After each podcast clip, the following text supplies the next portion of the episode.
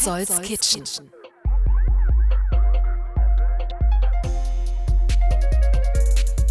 Willkommen zur Ausgabe 37. Wir gehen nach draußen. Wenn nicht jetzt, wann dann? Alles recht neue Geschichten, teilweise noch im Aufbau, aber alle mit Festen, mit Hoffesten und mit aktuellen Angeboten, also sehr praktische Gespräche. Ich bin einmal im Schlossgut Finofurt zu Gast, dann im St. Oberholz Retreat. Mit der Wood Cuisine unterhalte ich mich in Personam von Mischa. Über die Wood Cuisine habe ich schon mal berichtet, aber jetzt beginnt deren Saison. Und bevor wir rausgehen, treffe ich aber Ansgar Oberholz im St. Oberholz am Rosenthaler Platz in Berlin. Das ist die Ausgangsbasis für das neu hinzugekommene Projekt im Norden Berlins. Und das ist eine ganz besondere Geschichte auch für mich, denn im Gespräch erfahre ich, was mir gar nicht klar war. Das St. Oberholz am Rosenthaler Platz ist ein historisches Gebäude, bei dem schon mein Papa, der war Berliner, in seiner Schulzeit hin ist, um dort Erbsensuppe preiswert zu essen. Manchmal wird es etwas laut während meines Gesprächs mit Ansgar, denn die Tür steht offen. Hinter mir fährt die Straßenbahn in Richtung Hackescher Markt. Aber das macht das kommende 10-Minuten-Gespräch nur umso lebhafter.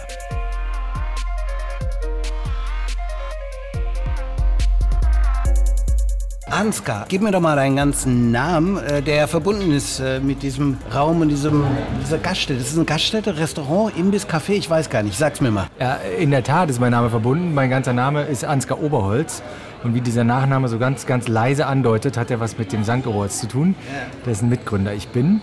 Und ja, wie heißt das? Äh, wie heißt das? Äh, eigentlich äh, hat so ein bisschen ge sich geändert. Es war bewusst mal ein, eine Gaststätte und jetzt nennen wir es im Moment Kaffeehaus, äh, um nochmal den Kaffee auch zu betonen, der eben unser zentrales Element ist und der auch vor allen Dingen diesen Ort ausmacht und prägt.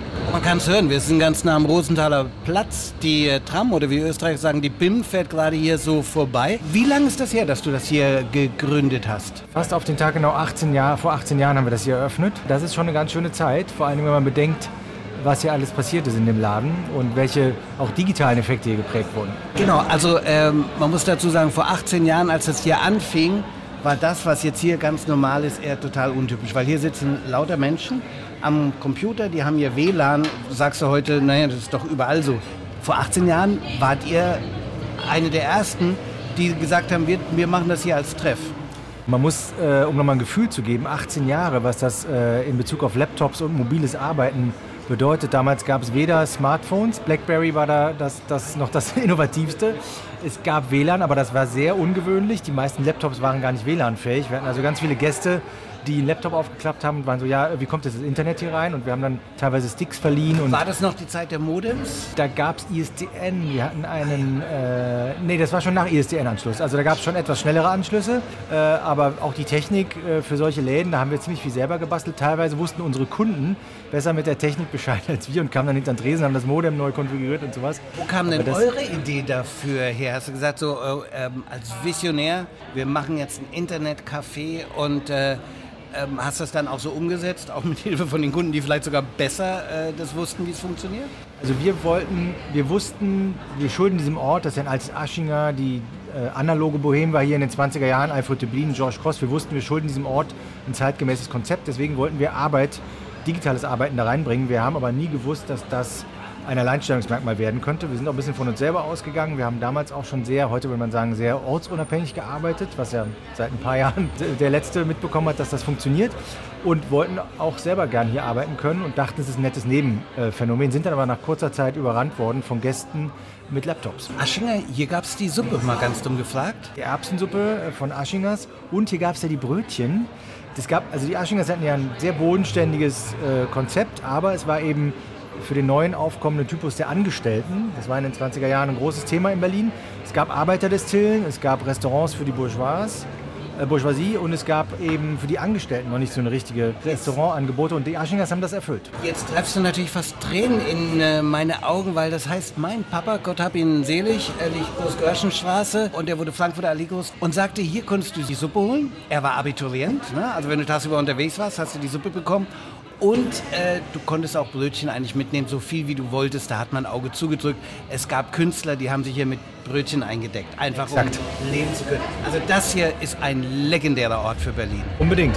Und es wurde, haben, die haben wenig hergestellt, die Analogie, aber die Presse hat mal die Analogie zwischen den kostenlosen Brötchen und dem kostenlosen WLAN hergestellt.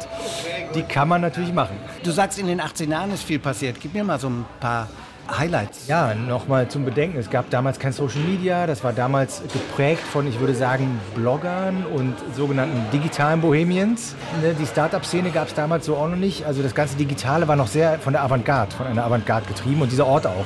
Und ist dann über die Jahre natürlich immer mehr in den Mainstream gekommen. Und gerade in den letzten Jahren ist natürlich das ortsunabhängige Arbeiten per äh, Mobiltelefon, per Laptop ist natürlich bei ganz vielen Menschen gelandet, die vor ein paar Jahren dachten, es geht gar nicht. Gib mir mal ein paar Firmen, von denen du weißt, dass die hier gegründet wurden. HelloFresh habe ich mal gehört. HelloFresh ist tatsächlich hier gegründet worden. Ist ja mittlerweile ein Unicorn, also sprich über eine Milliarde wert. Ich kann mich noch sehr genau an die ersten Kontakte erinnern und wir haben da oben ein Coworking aufgemacht im Haus. Heute betreiben wir ja sehr, sehr viele Büros in Berlin auch. Das waren irre Anfangszeiten und das ist natürlich schön zu sehen, dass dann äh, aus so einer kleinen Gründung so was Großes werden kann.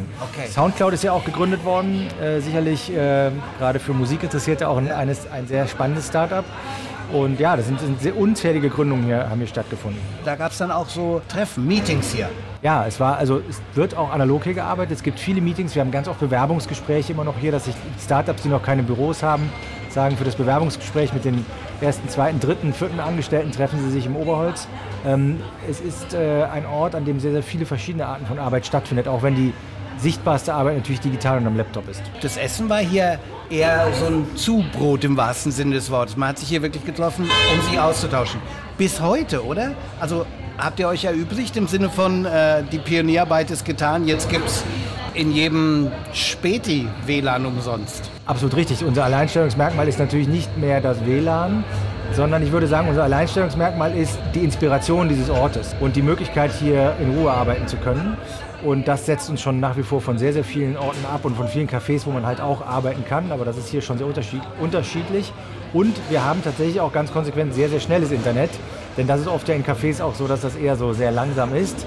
Ähm, das heißt, du kannst hier essen, du kannst hier den ganzen Tag sitzen. Wir haben auch eine sogenannte Hauskarte. Da kannst du mit 18 Euro so eine Art, äh, hast du so ein Prepaid. Das heißt, du kannst das dann nach und nach verzehren, aber du hast einen sicheren Platz und kannst äh, in Ruhe arbeiten. Äh, und die, im Kern steht natürlich der Kaffee nach wie vor und Kaffeegetränke. Ähm, deshalb eben auch Kaffeehaus. Und bei den Aschinger war es eher das Bier, bei uns ist der Kaffee. Ja, bei den Aschinger war es das Bier und diese Suppe. Du wirst nicht glauben, wie oft mir mein Vater zu seinen Lebzeiten, wir wohnten ja im Westen und er war total happy, dass ich dann nach mehreren Jahren in England nach Deutschland zurück zu, in seine Heimatstadt.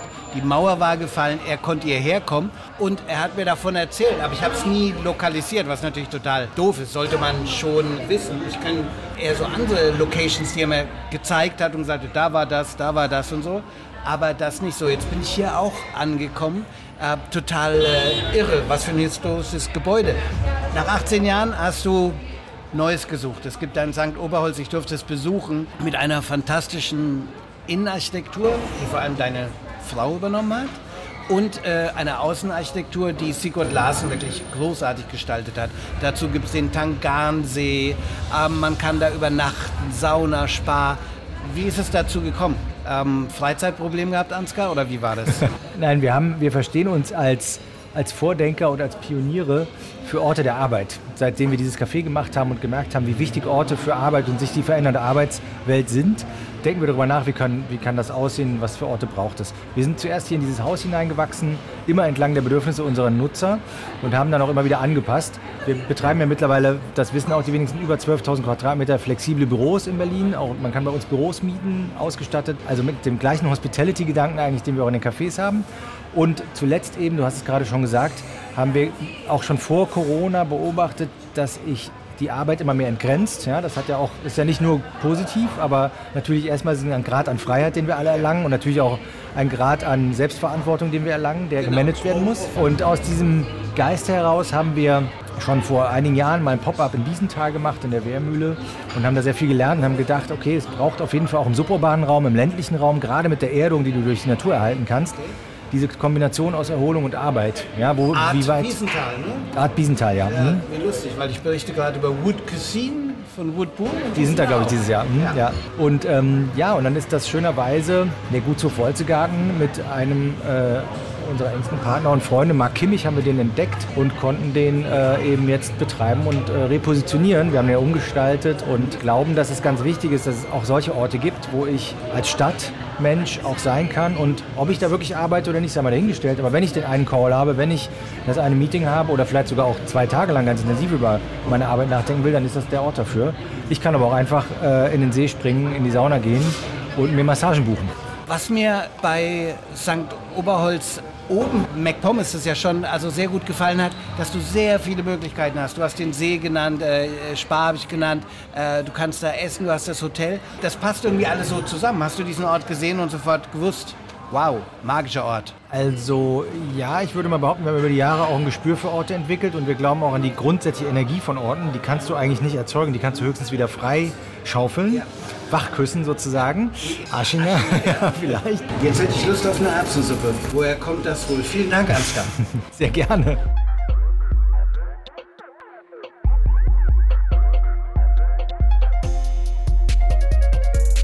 Ja, Lust auf die Erbsensuppe im Aschinger. Ich habe mich dann noch mal kurz schlau gemacht über Wikipedia und ähnliche Quellen. Es gab über 30 Aschingers in der Stadt mit Erbsensuppe und Brötchen, so viel man damals wollte. Das heutige St. Oberholz gehört aber zu den ersten wichtigen Aschinger Filialen. Gleich treffe ich Sandra, die das Oberholz in Wolzegarten leitet. Davor Mischa von Woodboom und Wood Cuisine. Das Wood Cuisine Projekt von Woodboom habe ich im Gespräch mit Mischa Olmer in Petzolds Kitchen Folge 30 ausführlich vorgestellt. Könnt ihr bei den Petzolds Kitchen Folgen auf den Podcast-Kanälen leicht finden und nachhören. Jetzt geht es in den kommenden drei Minuten um die aktuellen Touren und Foodie-Angebote von Wood Cuisine. Mischa von Woodboom, von Wood Cuisine. Ich wüsste gerne, der Sommer kommt und äh, da beginnen eure ganzen Aktionen. Nämlich, was, was gibt es da? Ganz viele Wildkräuter vor allem.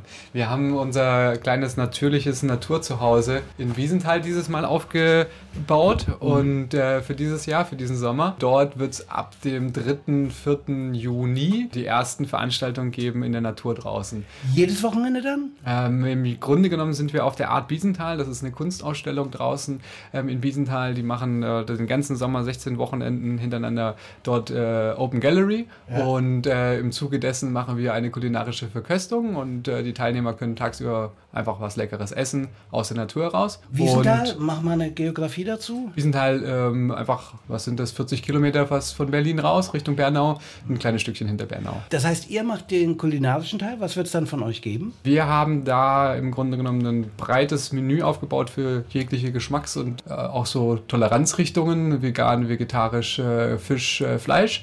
Zu viel will ich noch nicht verraten. Es gibt einen super leckeren Burger, es gibt äh, unseren Basic äh, Fladen, ansonsten noch was Gutes vom Wild natürlich und ähm, der Sommer lässt uns auch ein bisschen überraschen, wir sind noch ein bisschen flexibel. Aber eins musst du schon verraten. Was macht Woodboom, was ja erstmal eine Firma ist in Berlin? Deine Firma, die du Ja. mitgegründet hast für Massivholzmöbel, eigentlich so in der Kulinarik. Also diese Verbindung, kannst du die nochmal so erklären? Woodboom und äh, das Kulinarische, was das miteinander verbindet, ist im Grunde genommen ähm, die Liebe zur Natur in erster Linie, würde ich behaupten, und einfach auch so die Grundlage, einfach nah am Kunden dran zu sein und etwas aufzubauen, was Langlebigkeit bedeutet und was auch vor allem Wissen Grundstrukturen bedeutet. Weil mit unseren Kunden arbeiten wir natürlich in einer recht kurzen Beziehung. So, man kauft sich nicht jedes Jahr äh, ein Massivholzbett oder einen Massivholztisch.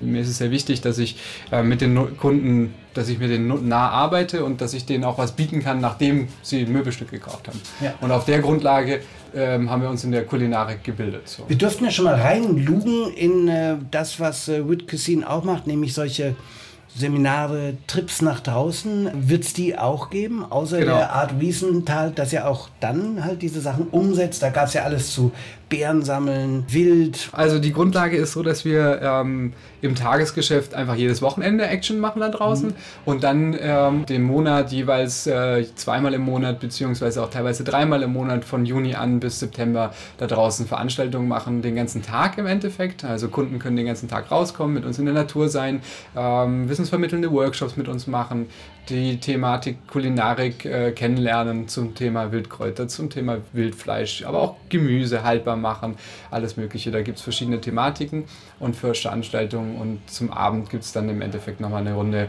leckeres Abendessen vom Feuer gekocht. Findet man in der Natur und im Internet wo? Na, in der Natur. Da findet man uns dann im Wiesental und im Internet findet man das Ganze unter woodboom.de. Vielen Dank.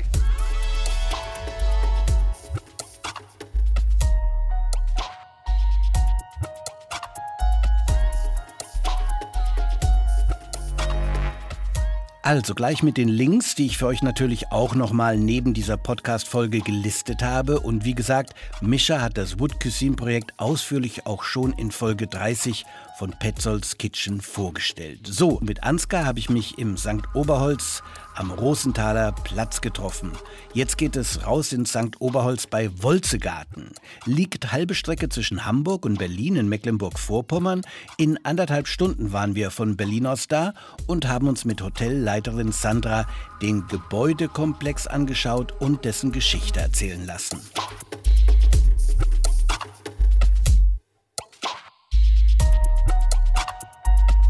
Wie ist der, der ganze Name von diesem Sankt Oberholz? Das Sankt ist ein Ober Gutshof. Ja, Sankt Oberholz Wolzegarten. Und das ganze Gelände ist ein alter Gutshof, der aus ähm, drei Gebäuden besteht und ein denkmalgeschütztes Ensemble ist. Du kommst aus der Gegend. Kannst du dich an das hier noch früher erinnern, wie es hier früher aussah? Ja, weil ich habe hier früher auch gearbeitet. Okay. Ja, ich bin ja. seit sieben Jahren auf dem Hof. Mhm. Wie sah es früher hier aus? Wirklich typisch wie ein Gutshof, auch von der Inneneinrichtung her. Also war alles ganz typisch, ganz viel Holz. Was hat denn der Gutshof für eine Geschichte? Wer hat den früher bewirtschaftet? Wem hat er gehört? Die Familie von Floto, die haben das ganz früher gehabt und dann kam ja der Krieg und dann wurden sie enteignet und dann war es eine LPG. Zur Wendezeit äh, wollte die Familie von Floto das Gehöft nicht wieder zurückhaben, den Gutshof. Dann ging es an die Treuhand. War einfach zu viel Arbeit. Es war wirklich sehr, sehr sanierungsbedürftig, wenn man sich alte Fotos anschaut. Und dann kam ein Berliner Doktor und hat das saniert. Dann hat der Doktor aus Berlin das übernommen, saniert. Der ist aber heute auch nicht mehr hier. Nein, äh, der hat das aus Altersgründen dann in 2022 verkauft und dadurch sind wir jetzt das St. Oberholz Wolzegarten. Okay, es scheint alles renoviert zu sein oder gibt es noch Arbeiten? Also es ist alles renoviert, die ganzen Gebäudekomplexe von den Hotelzimmern über Apartments, Wellnessbereich, Restaurants, alles äh, renoviert, neu in eingerichtet. In zwei Jahren ist diese Renovierung passiert? Nein, in einem Jahr. Wow. Vom März äh, 2022 bis zum 27. Januar 2023. Gab es eine offizielle Eröffnung? Nein, wir waren da. Jetzt seid ihr da.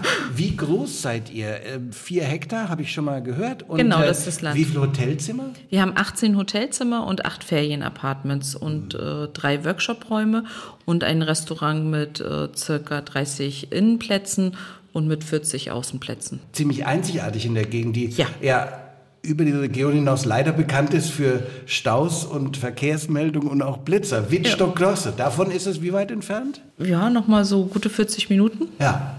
Hier ist ganz viel wirklich detailverliebt, kann man fast sagen, bis zum Geländer renoviert und äh, auch ausgebaut worden. Wirklich großartig. Ja. Wer hat das gemacht? Das hat Kula Luka gemacht. Die Frau von Ansgar Oberholz hat äh, die Inspiration gegeben, gemeinsam mit Sigurd Larsen, dem dänischen Architekten. Beide zusammen haben. Was ist hier alles noch so drumherum? Na, wir haben ganz viel Natur, wo man sich äh, gut entspannen kann. Wir können man, vom Yoga angefangen bis zum Personal Training, ähm, Sauna, Pool, Anwendungen für Kopf, Körper, Geist, alles dabei. Kann man das auch außerhalb der 18 Hotelzimmer nutzen? Also können auch Tagesbesucher hierher kommen? Selbstverständlich. Wir sind offen. Also wir sind kein, kein äh, Hotel, was äh, nur für Hotelgäste offen sind. Also wir sind ein offener Betrieb, sag ich jetzt mal, wo jedermann herzlich willkommen ist. Was ist denn drumherum? Es gibt einen See? Genau, der Tangansee mit einer eigenen Badestelle. Vielen, vielen Dank. Gerne.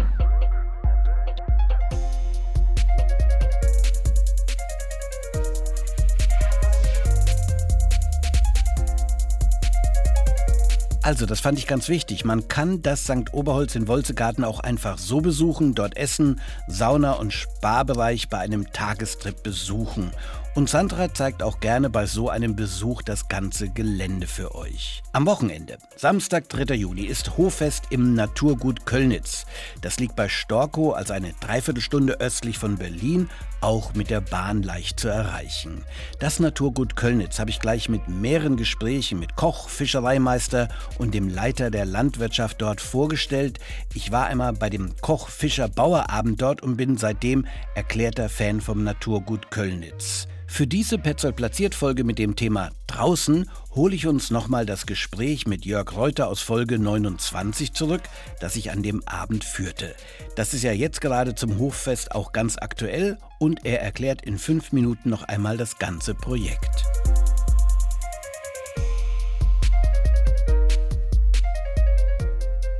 Ihr seid eigentlich im Aufbau, oder? Weil vorhin äh, beim Essen, zwischen den Essen hast du ja schon gesagt, auf 12.09 geht die Fischerei hier zurück. Und äh, auch in den vergangenen Jahrzehnten, um nicht ganz so weit zurückzugehen, wurde hier natürlich gewirtschaftet im wahrsten Sinne. Aber jetzt, das ist schon ein Neustart. Ja, auf jeden Fall. Also es war eigentlich immer Traditionsfischerei hier und wir haben im letzten Jahr angefangen, diese Traditionsfischerei zu erweitern um eine, wir nennen es kulinarische Landwirtschaft, ist eine biologische Landwirtschaft, die wir betreiben. Wir haben mit Gemüsebau angefangen und äh, jetzt dieses Jahr kommt eben unser Nachbarbetrieb, der Jan Vogel. Äh, die legen die, wir legen die Betriebe zusammen und Jan wird unser Betriebsleiter und wir bekommen nicht nur einen wunderbaren Jan, sondern mit Jan auch noch seine Rinderherde und 130 Hektar und dann haben wir ganz, ganz wichtiges weitere ähm, Rohstoffe hier für unser Restaurant. Du hast in der Vergangenheit äh, Kochbücher betreut, ein tolles, wo die äh, Großelterngeneration gekocht hat, vom äh, Guten das Einfache? Einfachen das vom Gute. Einfachen das Gute, Entschuldigung. Diesen äh, Laden mit Spezialitäten, den gibt es da in Mitte, Mitte genau, ja, Invalidenstraße. Invalidenstraße ne? 155. Und dann genau. natürlich bist du auch der Chef vom Food Campus. Wann werdet ihr aufmachen? Und ein Wort zum Food Campus? Ja, der Food Campus entsteht mitten in Berlin als Zukunftsort ähm, zum Thema Lebensmittel und planetare Grenzen. Und ähm, der, wir fangen jetzt hoffentlich an, im Mai, Juni zu bauen und brauchen dann zwei Jahre, also 2025 werden wir eröffnen. Was wird auf dem Food Campus äh, passieren? Das ist ja auch ein Zukunftsprojekt. Auf jeden Fall. Also wir werden, wenn wir eröffnet haben, bis zu 1500 Menschen an der Zukunft der Lebensmittel arbeiten. Also werden sich ganz unterschiedliche Unternehmen ansiedeln, die aus verschiedenen Perspektiven äh, versuchen, das Thema Lebensmittelproduktion mit Nachhaltigkeit in Einklang zu bringen. Ist das äh, Naturgut Kölnitz quasi so ein Vorspiel dazu? Du bist ja eher ein bisschen zufällig auch dazu gekommen, hast jetzt quasi die Projektleitung, wenn man so nennen will. Was ist das für dich hier? Was, was siehst du hier? Also für mich ist, ist das eben Beides äh, sind total spannende Perspektiven, wie wir uns mit Lebensmitteln beschäftigen. Einmal hier ganz, ganz stark von der Urproduktion her, also Traditionsfischerei, das muss man sich ja vorstellen wie Jagen im Wald. Also wir haben hier keine Teichwirtschaft, sondern es sind wirklich wilde Fische, äh, die wir fangen. Ähm, wir äh, hier mit der, die Rohstoffe vom Acker direkt auf den Teller zu bringen, also auch rückwärts zu denken vom Teller. Und für mich, ich bin vom Herzen her Landwirtschaftsromantiker, also ich fühle mich hier wahnsinnig wohl in Kölnitz. Das geht auch mein Puls immer direkt um ein paar Schläge runter, wenn ich hier aussteige. Und auf der anderen Seite bin ich total fasziniert vom Food Campus und diesen verrückten Zukunftskonzepten, dass Fleisch künftig vielleicht auch in Bioreaktoren wachsen wird. Und, und beides gehört zu einer nachhaltigen Zukunft dazu. Genau, und die nachhaltige Zukunft, die hier passiert, da habe ich ja schon eine Menge über die Fischerei erfahren. Hotel gibt das hier auch dazu. Also man wird ja auch übernachten können. Und was, wenn wir schon vom Hotel sprechen, ist das Angebot für die Berliner Brandenburger, wenn die hierher kommen? kom. Ja, also das Hotel sind wir gerade am Sanieren. Das eröffnet wieder am 1. Juni und dann haben wir hier elf äh, Zimmer, also äh, zehn Zimmer, Doppelzimmer und eine Ferienwohnung, wo dann vier äh, drin wohnen können. Und es bietet sich natürlich an, hier wunderschön abends zu essen und dann noch im Hotel zu bleiben. Und ansonsten gibt's auf dem Hof äh, noch einen äh, sogenannten Hofladen, wo man hier Fisch aus dem See kaufen kann, das Fleisch äh, von unserem eigenen Betrieb, also alles, was man im Restaurant auch als Zutaten hat, gibt es auch im Hofladen zu kaufen. Und es lohnt sich aus meiner Sicht total herzukommen, weil wir eine wunderschöne Hofstelle haben. Wir haben diese 1000 Hektar See, das ist richtig, richtig groß im Naturschutzgebiet. Äh, sehr, sehr entspannt. Äh, man kann sich auch ein paar Ruderboote äh, mieten und hier ganz entspannt rauspaddeln. Auf den See darf sonst niemand raus, außer den Ruderbooten, die es bei uns zu mieten gibt. Mit dem Abend heute, der zum zweiten Mal stattfindet, glaube ich, monatlich stattfinden soll, ist es auch ein direktes so Zugehen auf die Leute, damit hier nicht nur gegessen wird, sondern sie verstehen, was hier eigentlich passiert. Absolut, absolut absolut. Es ist einfach mehr. Wir wollen die Leute hier ranführen, äh, wo, das, wo das Essen herkommt. Also hier kann man wirklich, also an diesen Bauer-Fischer-Kochabenden, wie wir ihn heute haben, sind halt wirklich auch die, das Team ist da äh, aus der Landwirtschaft und aus der Fischerei und erzählt was zwischen den Gängen. Also man kann direkt, ähm, äh, glaube ich, spannende Geschichten hören. Und wenn man ein bisschen vorher kommt, vor dem Abendessen, hat man doch immer die Chance, äh, hier bis Hofgelände zu gehen und äh, sich auch die Tiere anzuschauen. Wir waren ja gerade auch bei den Rindern, wo letzte Nacht ein Kälbchen geboren wurde. Also glaube ich immer wieder schöne Sachen, die man sich hier direkt auch anschauen kann. Vielen Dank. Gerne.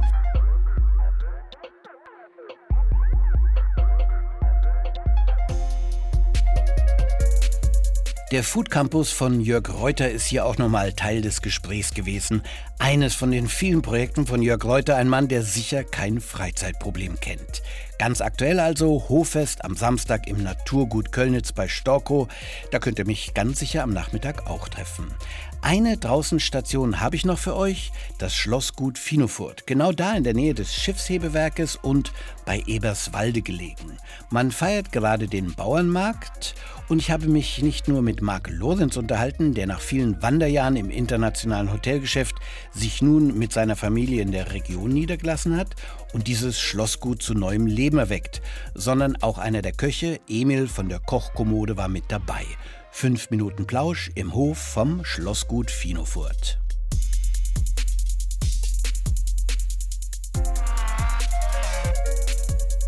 Marc Lorenz. Was machst du hier auf diesem Schlossgut?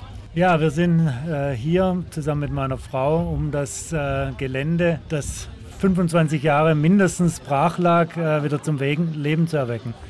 Okay, da steckt natürlich eine Menge Arbeit und Engagement drin. Was war es denn vor 25 Jahren? Es war in der DDR-Zeit ein volkseigenes Gut für Landwirtschaft, äh, Tierproduktion in der Region. Man sieht es auch, es ist so ein bisschen wie so ein Drei-Seiten-Hof angeordnet, aber halt mit einzelnen Gebäuden. Im Hintergrund, das ist wohl das Haupthaus, ne? ein Riesenteil. Genau. Wir sitzen auf jeden Fall im Innenhof, äh, unheimlich viel los, Kinder spielen, es gibt Stände zum Essen, Bänke, man genießt die ja, frühen Sommertage. Was ist die Kochkommode oder willst du das erzählen? Ich glaube, das erzählt Emil lieber selber. Ja. Dein Name? Emil, die Kochkommode, die ist so vielseitig wie eine Kommode selber. Aber es, Okay.